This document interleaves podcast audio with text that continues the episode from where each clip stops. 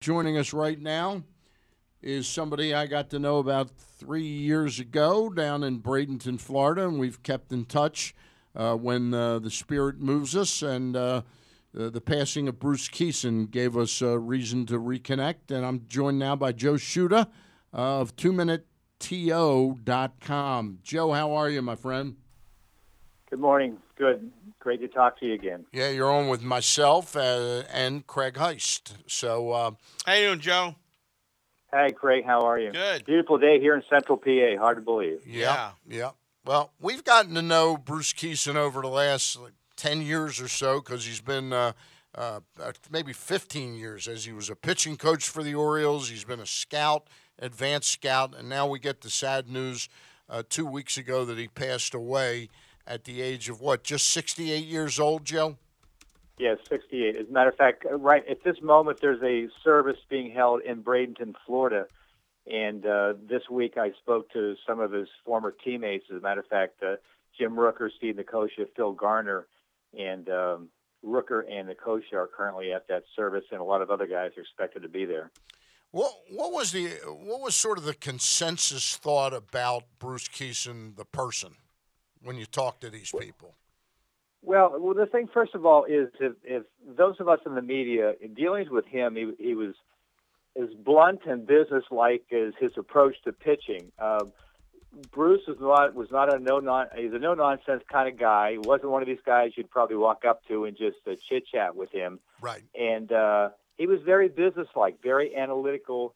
And when I spoke to Jim Rooker the other day, who was probably his, his best friend, uh, told me the fact that uh, he would just during games just analyze everything, and he also felt, as you probably know, as an Oriole fan, uh, that the inside and outside of the plate belonged to him.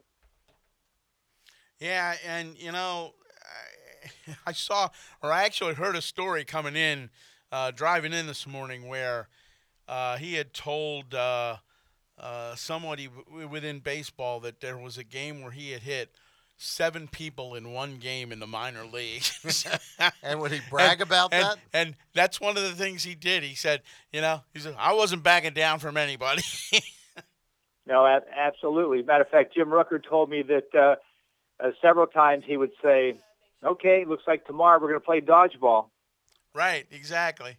Hey, uh, Joe, one of the things um, you pointed out to me, uh, and you, you you put it on one of your two minute TOs, um, two minute timeouts, was he almost wore he almost wore as a badge of honor the fact that he wasn't one of the baseball privileged that were kind of spoon fed getting to the major leagues. That that going through the hard knocks of getting there uh, toughened him, and and it was a difference for him, wasn't it? Absolutely, and uh, you know when you say old school, everyone says, "Well, this guy's old school." No, Bruce Kison was old school, and he just felt that anyone who disrespected the game, he really had no time for them. Um, you know, and by the way, you guys probably all saw the uh, picture about the time Mike Schmidt charged the mound. Mm-hmm. Well, what's interesting that Jim Rooker told me that maybe very few people know is that after the game, now Bruce was not thrown out. Mike Schmidt was thrown out of the game for that. After the game, Bruce Kison by himself went to the Phillies clubhouse. Imagine this, not with an entourage. Right. Went in, walked up to Mike Schmidt and said, you know, this is just the way it goes, but, you know, I really respect you for what you did for coming out at me. And that was it. Imagine that walking that in by pretty... himself. He didn't tell anybody he was doing that. He went over and did it himself. That that is amazing. That's, and that's, that's an amazing story. That is something you would never see in today's game for sure. No, absolutely. One and of the then uh, Steve Steve Nicosia had told me one time in Houston, uh, the same situation happened. He hit the uh, matter of fact, Craig Reynolds. The next day was the first batter hit him. The following day at the batting cage, Bruce went up and said, uh, Craig, uh, you're just a victim of circumstance. That's exactly. Well, you know what? As an Oriole, as a guy grew up rooting for the Orioles, uh, he was always a thorn in my side until well because of those World uh, Series of, of, the two World Series, seventy one and seventy nine, and the one in seventy nine I remember even more so because he played such a valuable role uh, in that World Series for the Pirates and, and enabled them really to one of the main reasons that they were able to come back from 3-1 down and beat the Orioles. No, absolutely. A lot of injuries during his career. And after he left the Pirates and went to the Angels, the free agent had a lot of difficulties, a lot of injuries, didn't pitch well, offered to give his money back, Buzzie Bavasi of the Angels. This was, this was not one of those stories like, I think I'll give my money back. He offered to give the money back, he his signing bonus, and it was refused. But th- that was not grandstanding on his behalf. He actually wanted to do that, felt he didn't deserve the money. We're talking with Joe Shuta of Two Minute Timeout, and you can uh, hear his terrific features on twominuteto.com. Uh, Joe, the, the thing about Bruce, and I remember some odd trivia, like the first player to ever hit a home run in the Astrodome was Mickey Mantle.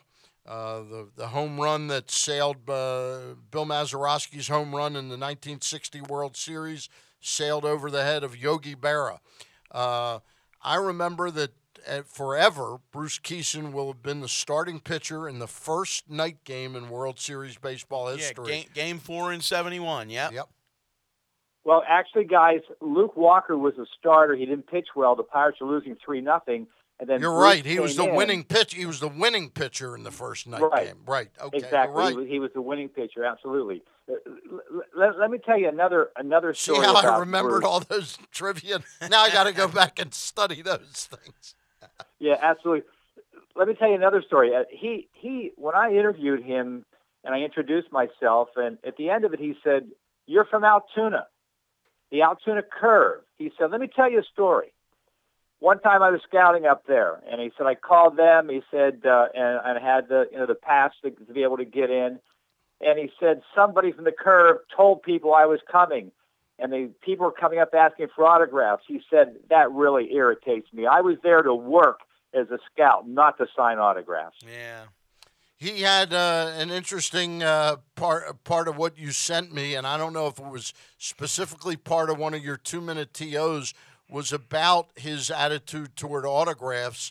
That he had no problem giving fans that genuinely wanted his autograph, his autograph, as opposed to those that he had a sense that were coming up with five baseballs that were going to sell those baseballs. Yeah. Yeah. Another story. Uh, Jim Rooker told me they would uh, annually go to a golf tournament, which was in Wilmington, um, North Carolina, and they would ride together. And Bruce said, "They want me to write a book."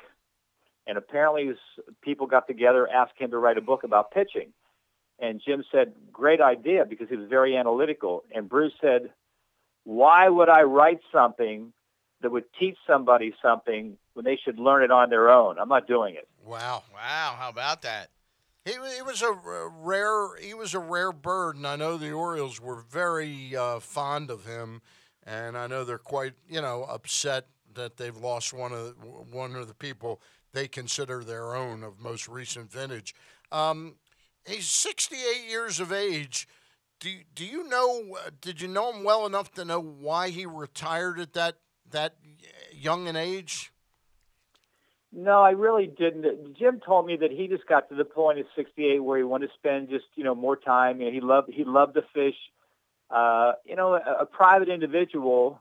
Again, as I said, that uh, I think he just felt that was enough time in baseball because he really spent about 50 years in baseball. So no, I really don't know that. I promised those guys, uh, Rooker and Nicosia, that I'm going to talk to him next week again, Phil Garner, uh, about him a little more. As a matter of fact, Jim Rooker one of the things he told me about, and I guess I'm patting myself on the back about the two minute timeout, was that his wife was looking up some things online and found that, and several guys uh, called me and said that you know they they were crying listening to that because that was Bruce. Yeah. Know, that was Bruce 100. percent uh, You know, these guys today don't respect the game and the whole thing about autographs and whatever. And uh, so it, it, it's really it is sad that somebody retired in December and had passed away within six months. And I, and I think I think really that a lot of people don't understand. Just you know, you mentioned Bruce Kison's name, just how good a pitcher he was. I mean, 115 and 88 lifetime and a 3.66 ERA lifetime, and that that plays at the major league level.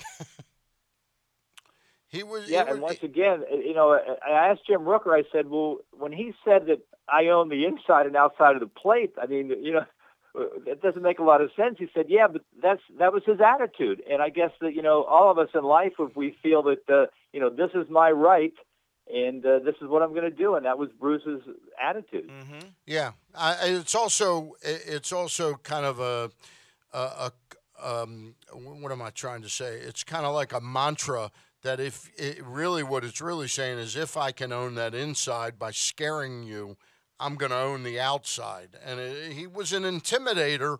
Uh, he might not have looked like the most intimidating guy, but the way he came at you, a little three quarter to sidearm, he, he really could control both sides of the plate. He's one of those unique guys.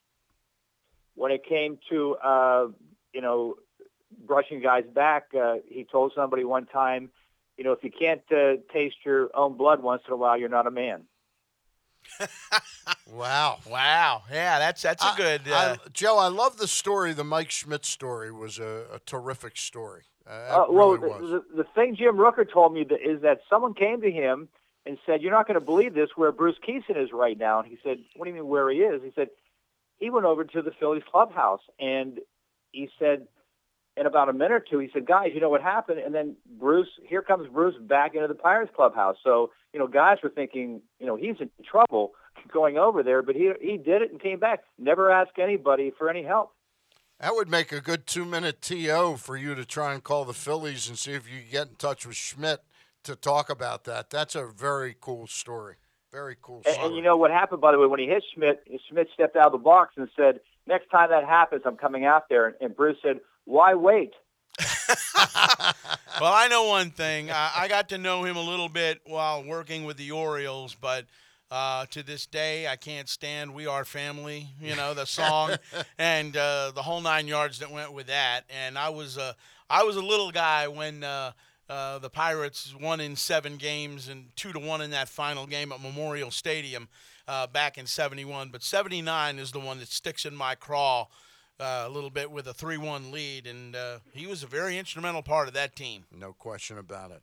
Hey, So, so what are we saying, guys? We're saying that the, the Pirates versus the Orioles, the Pirates are the hammer and the Orioles are the nail? yeah, pretty Eh, much. Pretty much. Pretty yeah. much. We can't argue with Well, that. and, and the reason 79 sticks with me so much is the fact that the Orioles had a 3 1 lead with game five in Pittsburgh, Mike Flanagan, game six in Baltimore, Palmer.